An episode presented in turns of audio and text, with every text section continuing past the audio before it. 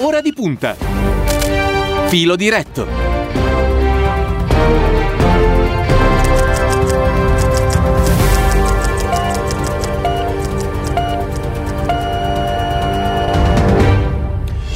Di nuovo in diretta, allora alle 8 e 38 minuti, ancora una buona mattina da parte di Cristiano Bucchi, vi ricordo il numero per contattare Radio Immagina per le vostre domande o segnalazioni 342 14 26902 abbiamo aperto il nostro appuntamento raccontando di quella che sarà la giornata politica con il Presidente del Consiglio Conte che salirà in mattinata al Quirinale per assegnare le proprie dimissioni e poi naturalmente ci sono altre notizie. Siamo sulla prima del quotidiano Avvenire che oggi eh, dedica un, un grande titolo al tema disuguaglianza, l'altro virus che ha colpito il mondo, scrive Avvenire. Oxfam, il rapporto Oxfam all'apertura del forum di Davos, i 10 più ricchi hanno guadagnato 540 miliardi, una cifra sufficiente a pagare l'antidoto per tutti. Abbiamo deciso proprio di dedicare questa sezione della nostra trasmissione al tema eh, povertà e per inquadrare l'argomento sentiamo quello che ha raccontato al microfono di Maddalena Carlino il responsabile terzo settore del Partito Democratico Stefano Lepri.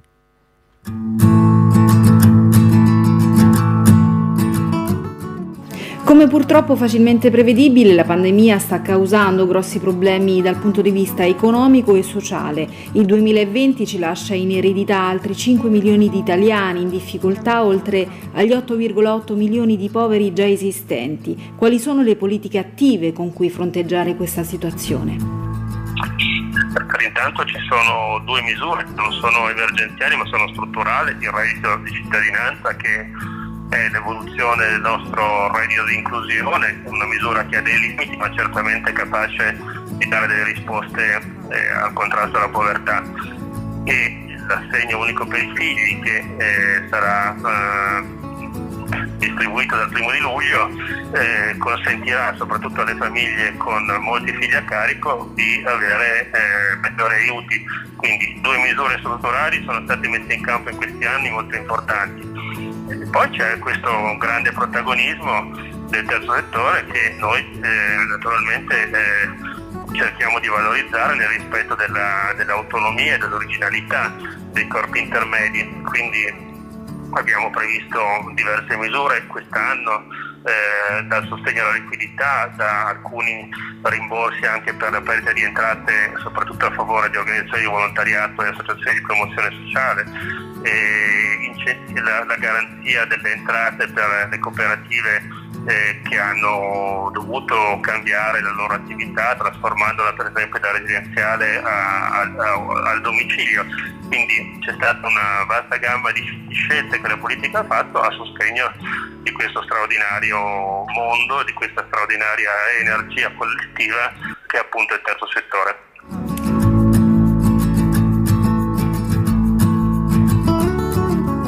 In questi giorni si parla molto del Piano Nazionale di Ripresa e Resilienza, in cui però spesso questo secondo termine viene omesso. Invece la sfida che ci viene chiesta dall'Europa sembra stare tutta lì nella parola resilienza, è d'accordo? Assolutamente, eh, si tratta di eh, trovare le energie per, per, ripartire, per resistere, ma soprattutto per ripartire. E quindi il protagonismo della cittadinanza attiva, dei corpi intermedi, delle imprese sociali è assolutamente fondamentale e noi siamo convinti, lo abbiamo voluto dentro il recovery plan, che appunto l'azione degli enti del settore sia fondamentale per questa azione di resilienza, non solo per dare dei servizi, assicurare l'attività di interesse generale, ma anche per quella dimensione di relazione, di coesione, di fraternità che appunto il terzo settore è in grado di promuovere e di assicurare. Per Radio Immagina, Maddalena Carlino. E allora, eh, avete sentito insomma eh, il responsabile PD del terzo settore, Stefano Lepri, sulla, sulla, questione povertà, su quello che è il protagonismo del terzo settore di cui eh, parleremo questa mattina, per dare altri, altri numeri. L'incidenza della povertà si conferma naturalmente ancora molto alta nel mezzogiorno, si attesta all'8,6% a fronte del 5,8% del nord e 4,5% nel centro. Ad essere maggiormente penalizzate sono ancora le famiglie numerose con 5 o più componenti e le famiglie con figli eh, minori. Poi ci sono eh, le persone meno istruite, l'incidenza della povertà si attesta al 3,4% se la persona di riferimento ha conseguito almeno il diploma di scuola secondaria superiore, all'8,6% se ha, il massimo, se ha al massimo la licenza di scuola media. Tornano infine ad aumentare le differenze di genere, tra eh, le donne maggiore il calo del tasso di occupazione e di quello di disoccupazione in concomitanza al maggior aumento del tasso di inattività. Allora, in collegamento la ringraziamo, ci ha raggiunto nel frattempo la Presidente dell'Arci, Francesca Chiavacci, buongiorno e benvenuta a Radio Immagina. Buongiorno. E grazie per essere con noi. Allora, eh, l'EPRI, l'abbiamo sentito, parlava Chiavacci del protagonismo del, del, del terzo settore. Um, io partirei da, da, qualche notizia importante che recentemente è arrivata, in particolare a fine dicembre, ad esempio l'abrogazione dell'articolo 108 della legge eh, di bilancio. Dopo settimane di eh, mobilitazione avete Insomma, avete avuto un bel, un bel respiro di sollievo. Questo per, per, per, voi che cosa significa praticamente? Poi ci dice nel dettaglio qual è la situazione dell'Arci, eh? Sì, allora è stato importante, ringraziamo anche l'EPRI a distanza che ci ha aiutato in qualche modo, togliere questo articolo che eh, nella legge di bilancio rifacendosi a un'infrazione europea che riguarda la tassa dell'IVA, eh, quindi apparentemente un'esenzione ci avrebbe costretto a diventare utenti commerciali. Se mi posso permettere appunto questa, un commento diciamo, su questo, era è stata una bella botta per noi, uso un termine semplice, perché in questa situazione in cui appunto al terzo settore si riconosce o si dovrebbe riconoscere un ruolo così importante, contemporaneamente invece sarebbe realizzata una sorta di diciamo, azzeramento di quella che è la nostra caratteristica, cioè quella appunto di essere soggetti che svolgono questo ruolo non in un ambito commerciale e non in una dimensione di profitto. Quindi eh, una lunga battaglia che abbiamo fatto insieme anche a tante altre associazioni e altri enti, alla fine ha modificato attraverso diciamo, un atto parlamentare, un'azione parlamentare, la legge di bilancio. Però diciamo, la strada è molto lunga ancora perché tutto questo avviene eh, mentre per esempio la nostra associazione eh, di fatto non può svolgere appieno questo Ecco, ruolo. allora Chiavacci, eh, cerchiamo di spiegare un po' meglio a chi ci sta ascoltando. Intanto, l'Arci quanti circoli conta oggi? Allora, oggi eh, l'Arci ha nello scorso anno 4, più di 4.000 circoli sì. in tutto il territorio nazionale. Oggi i circoli sono chiusi, c'è questo eh, tema che approfitto di sollevare qui, eh, sono chiusi per quella che noi riteniamo un'ingiustizia, nel senso che pur consapevoli del fatto che non si possono svolgere attività sociali o ricreative, l'attività principale che ci sostiene, che ci autofinanzia, cioè quella di somministrazione di cibo e bevande, per chi conosce un po' i circoli arci sì. eh, sa che cosa significa, eh, non si può svolgere, mentre nelle attività commerciali questa attività si può svolgere nel, ovviamente a seconda della, del colore della regione in cui eh, questo si, si, svolge. E questo per noi significa, ha significato per tornare ai numeri che anche dal punto di vista del futuro, diciamo della sopravvivenza delle nostre basi associative, già oggi calcoliamo che un terzo delle nostre strutture non riaprirà. Quindi diciamo okay. mille di questi 4.000 circoli non riapriranno dopo la pandemia? Lo sappiamo già ora, poi non sappiamo che cosa succederà se questa situazione si protrae. Stiamo cercando appunto, certo mi riferisco alla prima parte della trasmissione, in una situazione molto complicata in questi giorni, proprio oggi, e anche un po' surreale mi permetto di dire rispetto a ciò che accade nel paese reale, di capire se attraverso un atto parlamentare, quindi nel decreto ristori eh, o in altro modo, si possa sopperire a questa che noi definiamo un'ingiustizia eh, e non certo perché i nostri circoli non hanno svolto in questi mesi per esempio attività di solidarietà. Ecco, allora io vorrei spiegare un po' meglio Chiavacci se mi aiuta perché questo è un punto centrale no, di, tutta questa, di tutta questa questione perché poi i circoli svolgono un ruolo spesso decisivo eh, dentro soprattutto le piccole, piccolissime realtà. Um, in particolare durante questa pandemia di che cosa vi siete occupati? Eh, ci siamo appunto occupati di quello di cui avete parlato finora, mi permetto di segnalare un dato da lei sottolineato, cioè il legame per esempio tra povertà materiale e povertà educativa, povertà culturale. Noi questo facciamo, è più difficile diciamo di chi ha un livello basso di istruzione, di cultura, eh, di consapevolezza della propria situazione possa uscire no? dalla, dalla, povertà. Noi questo facciamo normalmente, eh, a volte un po' distrattati per questa sorta di eh, diciamo, non comprensione di quello che noi svolgiamo, ma eh, la solitudine per esempio è un fattore assolutamente, soprattutto per le persone più anziane, ma direi per tutti, un fattore assolutamente diciamo, deleterio dal punto di vista della diseguaglianza che si viene a creare tra, tra, le persone. E quindi noi facciamo questo, abbiamo fatto, lo stiamo facendo anche in questi giorni a Roma,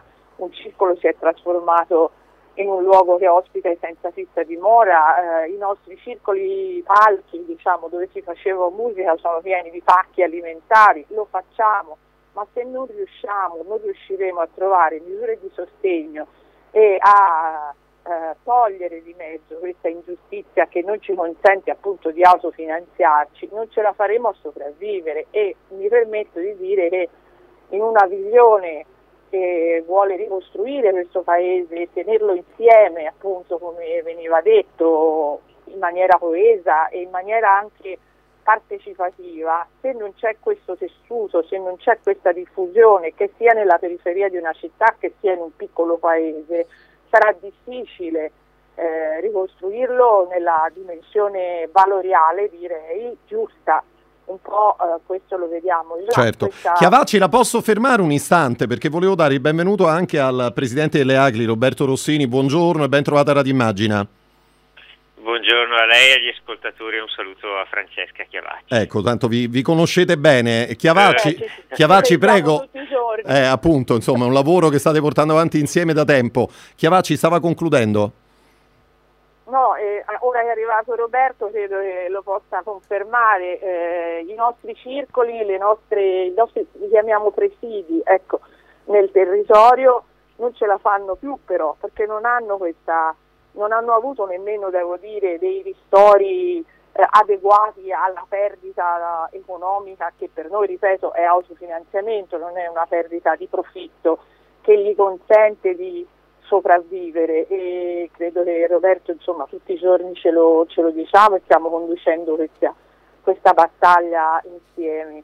E per finire direi che sarebbe una perdita non solo per noi, ma per tutto il Paese, eh, soprattutto in questa fase, una perdita appunto di un'attività fondamentale, ma anche una perdita, qualcuno ha detto eh, per praticare diciamo, una speranza futura eh, bisogna appunto praticarla, cioè eh, tenere le persone insieme, eh, stabilire una relazione con la politica, e direi in generale in questi giorni forse molto importante, certo. credo, più importante che in altri eh, e con le istituzioni importanti, provare a, a in qualche modo non sopperire, ma svolgere quel ruolo che è quello della relazione, di, di costruire relazioni sociali sane e non malate come spesso diciamo invece anche l'emergenza ha prodotto, ma noi le vedevamo anche già da prima, quindi cultura, diffusione della cultura, socialità, eh, monitoraggio delle situazioni di crisi di tante persone sole e presidio nel territorio. Certo, che è la, la cosa più importante. Chiavacci, si fermi un attimo qua perché insomma sì. abbiamo messo al fuoco molta carne, come, come, si dice in queste situazioni. Rossini, allora, diceva eh, la Presidente dell'Arci, stabilire una relazione con la politica. Lei eh, ama definirsi un operaio della politica, giusto? Sì, sì. Un operaio, che diciamo. significa un operaio della politica? Mi aiuti ma no, ma significa che viene dalla tradizione, noi veniamo dalla tradizione in cui eh, la nostra è un'associazione che nasce senza dubbio dalla classe operaia. Sì. Eh, addirittura negli anni 40 eh, tu ti potevi iscrivere alle ACLI solo se eh, riparte, eri o un operaio o un contadino, poi più tardi arrivarono i maestri e poi piano piano tutte le professioni purché fossero dipendenti. Oggi eh, abbiamo ovviamente possiamo iscrivere anche gli autonomi perché eh, anzi le partite IVA vivono decisamente peggio dei dipendenti. Però era per dire che recuperiamo la nostra tradizione di vicinanza alla politica, eh, la politica fatta bene, fatta in modo, come dire, assieme agli altri. La classe operaia poi è sintomo di lavoro insieme agli altri, è lavoro, di, è lavoro concreto, ecco, che parte dal basso, questo, ecco, in questo senso, e quello che diceva Francesca sui circoli è esattamente quello che noi stiamo chiedendo alla politica, perché in realtà noi stiamo chiedendo apertamente, in modo trasparente, dateci una mano sui circoli perché altrimenti muoiono non possono più aprire, non, hanno fonti di finanziamento, a parte i ristori ovviamente se arrivano, però rappresentano una grande rete di coesione sociale, una grande rete attraverso la quale passano i grandi temi, le grandi battaglie, eh, la capacità di tenere insieme le persone e quindi dateci una mano a tenere in piedi queste reti sociali. Certo, poi vedremo nel dettaglio questo che cosa, che cosa significa. La, la, Chiavacci Rossini ci raccontava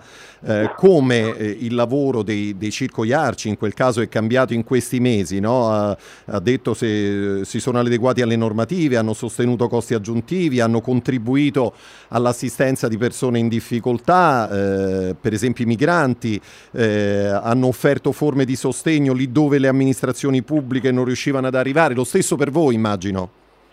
Eh, sì, eh, abbiamo fatto esattamente queste cose qui. Eh, abbiamo fatto eh, la raccolta di cibo, la consegna di cibo alle famiglie, agli anziani, alle situazioni di maggiore fragilità eh, abbiamo, siccome noi abbiamo poi anche il CAF, il patronato, eccetera, abbiamo tenuto aperti gli sportelli per la richiesta di reddito di cittadinanza, reddito d'emergenza e tutti i bonus che in questo momento il governo metteva a disposizione.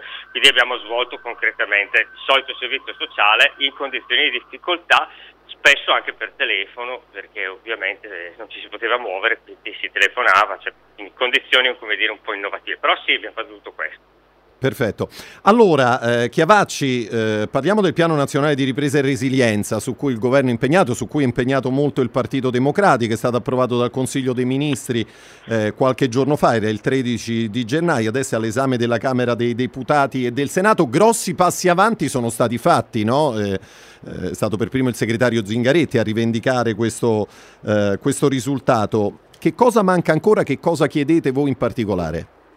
Eh, noi vediamo quello che abbiamo detto finora, anche attraverso il forum del terzo settore, che all'interno di un piano che prevede appunto e che consente anche a delle risorse che arrivano eh, di poter appunto ricostruire anche un'idea nuova del paese eh, che in questa idea sia tenuta in considerazione tutto quello che abbiamo detto io e Roberto finora eh, immaginare un piano sociale significa anche tenere eh, conto non solo di un'attività suppletiva del welfare, ma per esempio di quello che facciamo noi. Se immaginiamo percorsi per le persone di eh, ricrescita, rinascita, uscita dalle diseguaglianze, non dobbiamo abbandonare anche quell'aspetto che è quello che curiamo noi, che è quello appunto della relazione eh, una persona diciamo, eh, può eh, uscire dalla povertà solo se ha anche degli strumenti, no? degli strumenti di consapevolezza, degli strumenti culturali.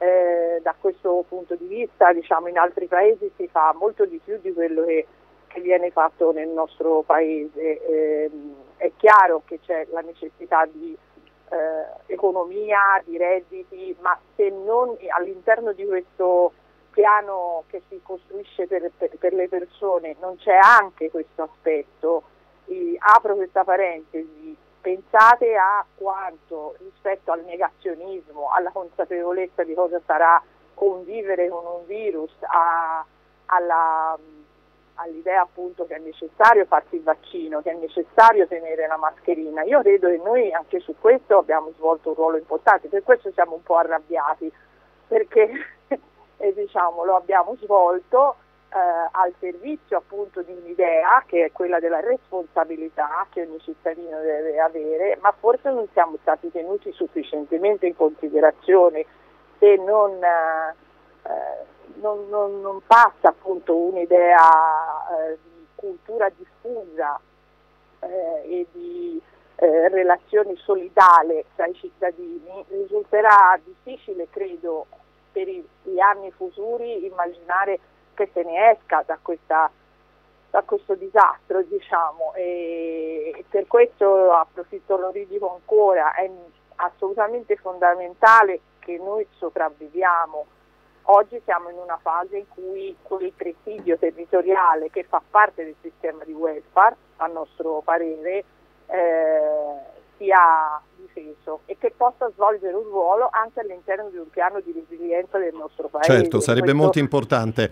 È chiaro, eh, Francesca Chiavacci, grazie per essere stata con noi, eh, una buona grazie. giornata e buon lavoro, a presto. Grazie, grazie a voi e buon lavoro. Era la, la Presidente dell'Arci per l'appunto con cui abbiamo aperto questo, questo spazio dedicato al tema povertà. Presidente Rossini, allora mm, chiedo anche a lei che cosa comporterebbe per i territori perdere queste, queste realtà, questi presidi? Come diceva la Chiavacci?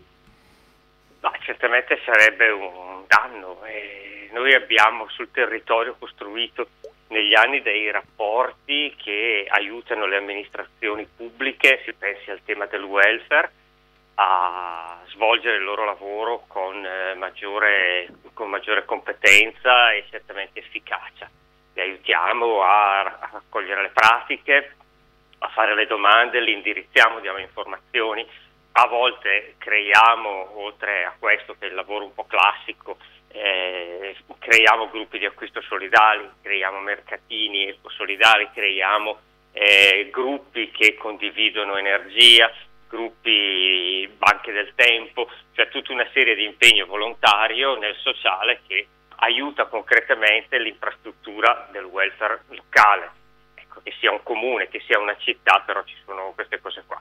Oltre a questo c'è una cosa che ormai non si faceva più, una volta la facevano i partiti e oggi ci ritroviamo noi a farla, cioè ci troviamo, ci sono ancora i circoli dove si parla di politica, si parla di grandi temi internazionali, eh, si mediano i grandi temi internazionali, si fanno ancora tavole rotonde, incontri in modo molto semplice e popolare.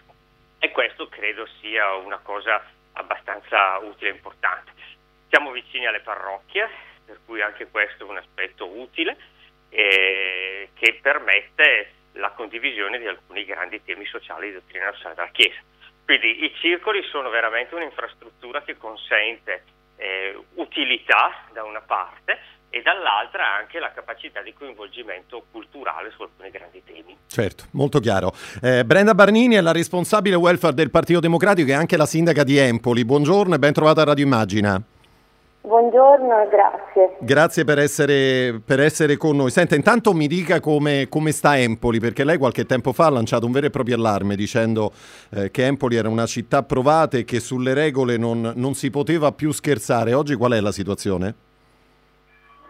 Eh sì, l'allarme risale alla fine di ottobre, primi di novembre, quando purtroppo siamo stati oggettivamente travolti dalla seconda ondata della pandemia. Adesso i numeri sono estremamente contenuti, come un po' in tutta la regione toscana.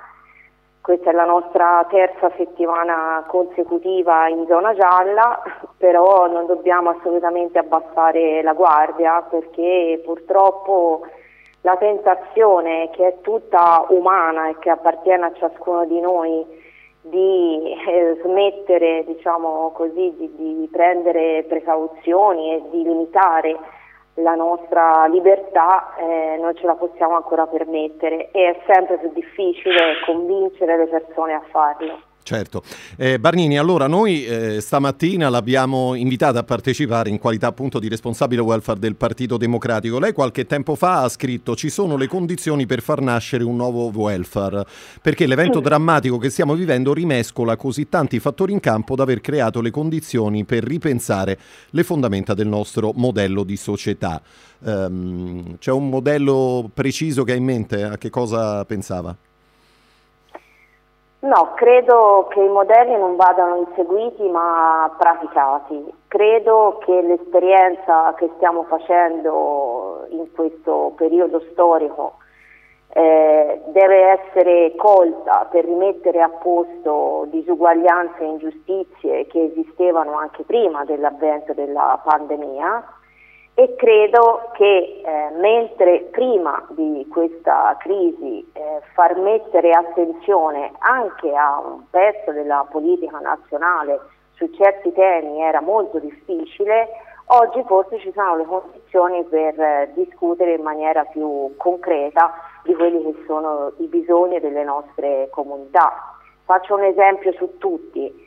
Eh, quello che è avvenuto nella discussione sull'ultima legge di bilancio eh, rispetto eh, alle questioni che riguardano i servizi sociali in particolar modo alla possibilità di fare assumere ai comuni un numero maggiore di assistenti sociali, eh, sono convinta che prima della pandemia non ce l'avremmo mai fatta a far passare quegli emendamenti alla legge di bilancio. La pandemia purtroppo ha dimostrato che oltre alla necessità di un grande sistema sanitario pubblico c'è bisogno anche di strutturare il servizio sociale come era disegnato in quella bellissima legge la 328 di cui abbiamo celebrato i 20 anni quest'anno. Quindi un modello economico diciamo più, più condiviso? Più basato sulle relazioni sociali e questo insomma i miei due eh, interlocutori, eh, Rossini e Chiavacci, credo lo possano testimoniare e rappresentare meglio di tutti, perché è evidente che dietro anche un po' a queste insoddisfazioni che loro giustamente eh, lamentavano, c'è ancora una resistenza a comprendere che eh, solo di competizione non si vive e che c'è bisogno di inserire elementi di cooperazione e di reciprocità. Non può essere tutto semplicemente basato diciamo, sullo scambio di mercato, no? cioè, certo. c'è un pezzo di relazioni che sono indispensabili a far crescere la ricchezza di tutti, perché poi è questo che forse eh, non è dire, sempre molto chiaro, perché un, un luogo in cui ci sono relazioni sociali forti, dove le persone si sentono sostenute, dove la povertà non è un marchio di infamia, ma è un problema di cui occuparsi tutti assieme, è un luogo in cui cresce di più la ricchezza per tutti, non solo per chi ha meno. Certo, è chiaro. Rossini, eh, insomma, viene da pensare che a questo punto è ipotizzabile una nuova stagione, un nuovo protagonismo politico anche del terzo settore. Lei che pensa? Ma allora, l'importante è che No, se, se, le cose che dicono i partiti, come le cose che adesso ha detto Brenda, sono, sono quelle, noi siamo d'accordo, cioè assolutamente, è il nostro punto di vista, eh, nel senso che noi riteniamo che eh, non, non, tutto debba essere eh, giocato con la legge di mercato, c'è, c'è la competizione, ma c'è anche la cooperazione, c'è un'economia civile dobbiamo creare gli strumenti affinché l'economia civile possa correre con le proprie gambe e possa creare sul territorio delle comunità più coese. Io sono convinto che anche eh, se in una città, in un comune piccolo, in un paese, il sindaco può sapere di poter contare su cooperative, associazioni, fondazioni, eh, strumenti di welfare operativo, credo che gli faccia comodo perché anche il welfare del suo comune, il welfare dei servizi sociali, eh, possa fruirne e possa anzi possa creare delle condizioni di, di, collaborazione che possono essere utili per tutti e per la cittadinanza e tutto migliora. Eh, noi abbiamo fatto una ricerca, come, noi abbiamo un piccolo ente di ricerca che si chiama IREF e che ha fatto una, un, ha cercato di raccogliere un centinaio di indicatori su tutti i territori, ne sono usciti, adesso non le sto a raccontare anche se sarebbe interessante che sono uscite cinque Italie diverse, ma l'Italia, la prima Italia, quella che sta meglio, è dove sì economicamente va bene, ma dove anche la coesione sociale, il capitale sociale e, e la presenza di enti di terzo settore è più alta e più prosperosa, come a dire che eh, non se è nata prima la gallina o l'uovo, però lo sviluppo economico si accompagna di sicuro allo sviluppo sociale e viceversa. Dopo, noi diciamo sempre che lo sviluppo sociale deve avvenire prima dello sviluppo economico. Può essere che siano contemporanei, però è vero che dove c'è una forte coesione sociale, dove c'è un forte capitale sociale, le cose vanno meglio anche dal punto di vista economico e la povertà diminuisce. Quindi quello che ha detto Brent Bernini, noi ci vede del tutto, del tutto d'accordo, dobbiamo creare queste forme, soprattutto dobbiamo crearle in tutta Italia, perché appunto l'Italia è piuttosto diseguale. Eh sì, è così, questo lo ricordavamo in apertura. Senta Rossini, un'ultima domanda, poi le lascia la sua giornata e il suo lavoro. In Italia quindi la disuguaglianza è un problema generazionale o non solo? È un grave problema generazionale, però ci sono anche altre fratture. C'è la frattura tra giovani e adulti e adesso anche anziani.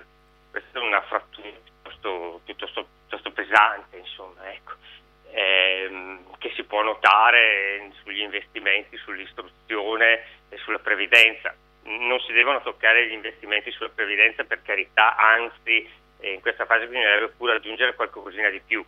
Però è chiaro che l'istruzione è una delle questioni centrali. Per lo, eh.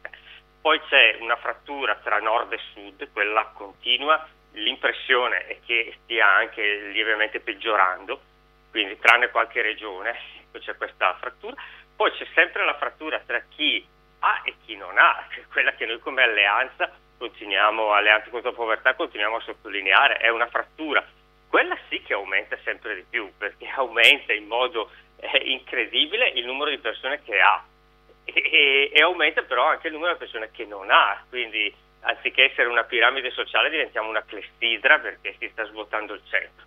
Poi c'è la frattura anche tra chi sa e chi non sa, perché anche questa cosa qui comincia a essere una cosa non del tutto indifferente, perché il tema dell'essere pronti, avere le competenze per affrontare il futuro è un tema che deve riguardare tutti, qui bisognerebbe dire una cosa sul recovery plan, sulla formazione professionale, eccetera.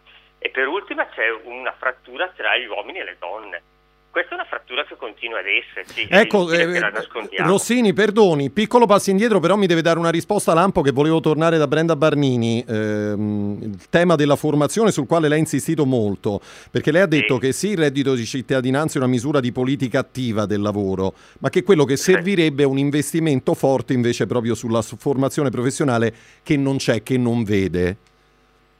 C'è proprio se lei guarda la formazione professionale è sviluppata soprattutto al centro-nord, al sud non c'è. E, e poi soprattutto la formazione terziaria, cioè quella che eh, sarebbe, bisognerebbe sviluppare due canali paralleli, no? come il binario, c'è quello della scuola, tu vai a scuola, fai le medie, le superiori, il liceo, poi vai all'università, e questo è il primo filone, sì. e il secondo filone invece tu finite le medie fai il centro di formazione professionale e poi hai la possibilità di fare la formazione terziaria, che è la formazione professionale e formazione al lavoro, che eh, ha delle percentuali di occupabilità altissime, altissime. Ecco, questo secondo filone in Italia non c'è. Perfetto, va bene. pochi milioni. Insomma, eh sì, ecco. va bene. Ehm, eh. Continueremo a parlarne naturalmente. Ehm, Presidente Rossini, grazie, una buona giornata, a presto. Grazie a voi, arrivederci. Era il Presidente dell'Eracli. Eh, Brenda Barnini, allora, intanto le do una notizia. Lei lo sapeva che all'Università di Tor Vergata c'è un corso di laurea eh, dell'economia della disuguaglianza e della povertà?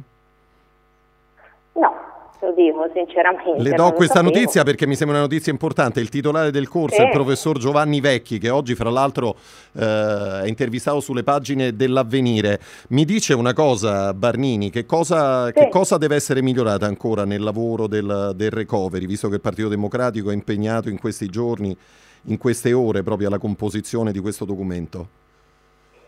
Ma mm, Guarda, io ti dico sinceramente che eh, non posso non portarmi dietro in questa riflessione un approccio che è quello di un sindaco e che quindi è abituato poi in tempi ragionevolmente brevi a tradurre eh, in concreto gli obiettivi.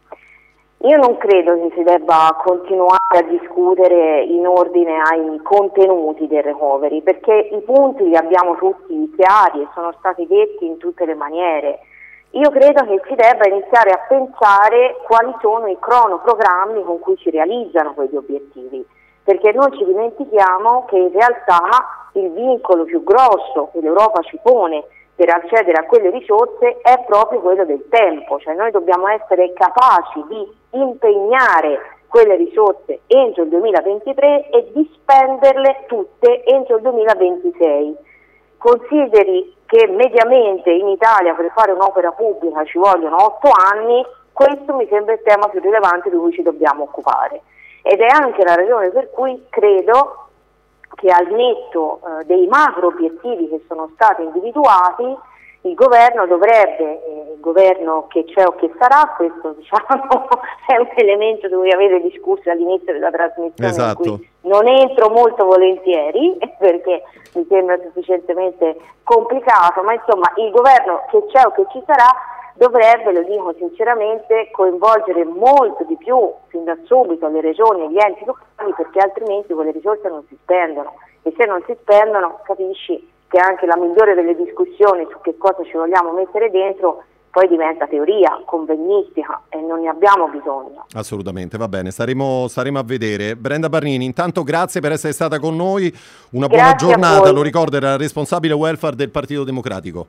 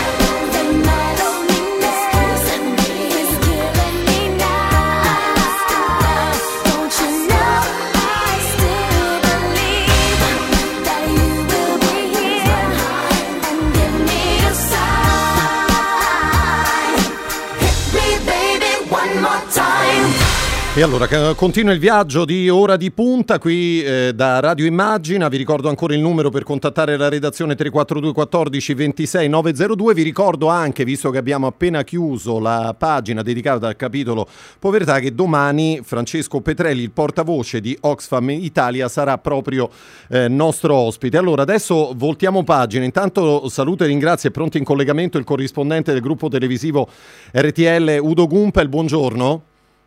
Sì, buongiorno, buongiorno. Cari, E buongiorno. grazie per essere con noi. Ieri Gumpel, quando ci siamo sentiti, no, avevamo detto, vabbè, domani parliamo, parliamo di vaccini, di quella che è la situazione in, in Germania.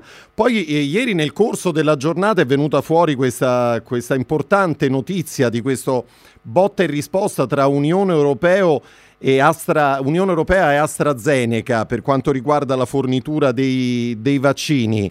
Che cosa sta succedendo? Insomma, sembra esserci un, un cortocircuito, cioè quelle che erano le dosi eh, ordinate dall'Europa, appunto, non, non stanno, non stanno arrivando e l'Unione Europea ha chiesto all'azienda, appunto, diteci dove stanno finendo queste fiale. Sì, ma il problema dell'AstraZeneca è, è un problema più generale delle forniture, perché considerate per cortesia sempre che il 18 giugno eh, dell'anno scorso, cioè poco più di mezzo anno fa, l'Unione Europea ha fatto ordine presso una dozzina, circa una mezza dozzina di case farmaceutiche di vaccini che non esistevano ancora. L'Unione Europea ha pagato quasi 3 miliardi a quelle aziende eh, per sviluppare un vaccino. Dunque non è che adesso io ordino un vaccino già esistente, cioè io non voglio adesso, non sono avvocato delle, delle case farmaceutiche, ma bisogna anche capire un po' la reale situazione. La AstraZeneca poi eh, è un caso ancora più complicato perché ha pubblicato i dati dei suoi trials, ovvero dei test con dei volontari, ehm, e, e in queste pubblicazioni già a novembre, a novembre era ben chiaro che era una situazione molto molto complicata perché eh, il numero delle- dei partecipanti a questi trials era piuttosto basso, un terzo di quelli che avevano partecipato a, ehm, a Pfi- Pfizer, BioNTech e Mo- Moderna, poco più di 11.000 di, di questi. Poi c'era un secondo problema ancora più grave, la efficienza, no? Cioè, scusate, la efficacia del vaccino contro il virus SARS-CoV-2 era il se- eh, 62%, che è molto bassa, è, è tipica di una- un vaccino contro l'influenza, ma non era paragonabile a quello di BioNTech, Pfizer e Moderna che raggiungono l'efficacia del 95%. Poi c'era un altro problema.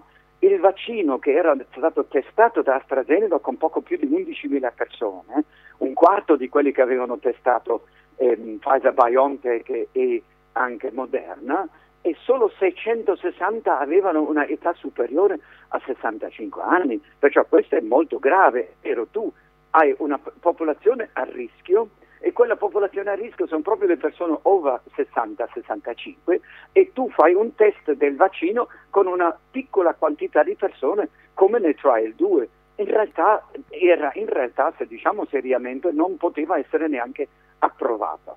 Questo è il problema di, di questo AstraZeneca. Se gli inglesi poi lo inoculano alla loro popolazione, sapete cosa ha scritto l'ente britannica per i vaccini? Cosa? scritto non abbiamo nessuna certezza su quanto sia efficace il vaccino negli anziani. Ma scusate, ma questo in tempi normali sarebbe eh, veramente eh, oggetto di uno scandalo. Allora è chiaro che la discussione con AstraZeneca non può essere soltanto sulla fornitura di un vaccino, ma deve essere anche sulla efficacia di questo vaccino. Ah beh, certo, non, non c'è dubbio, eh, sono tante partite in uno. Eh, Gumpel, insomma, una, una questione, quella della vaccinazione, che mi sembra ehm, complicarsi non poco per, eh, per l'Europa e più in generale per la, per la popolazione normale, perché appunto da una parte ci sono questi problemi con AstraZeneca, dall'altra ci sono le scorte di Pfizer che non, che non arrivano. Come si risolve?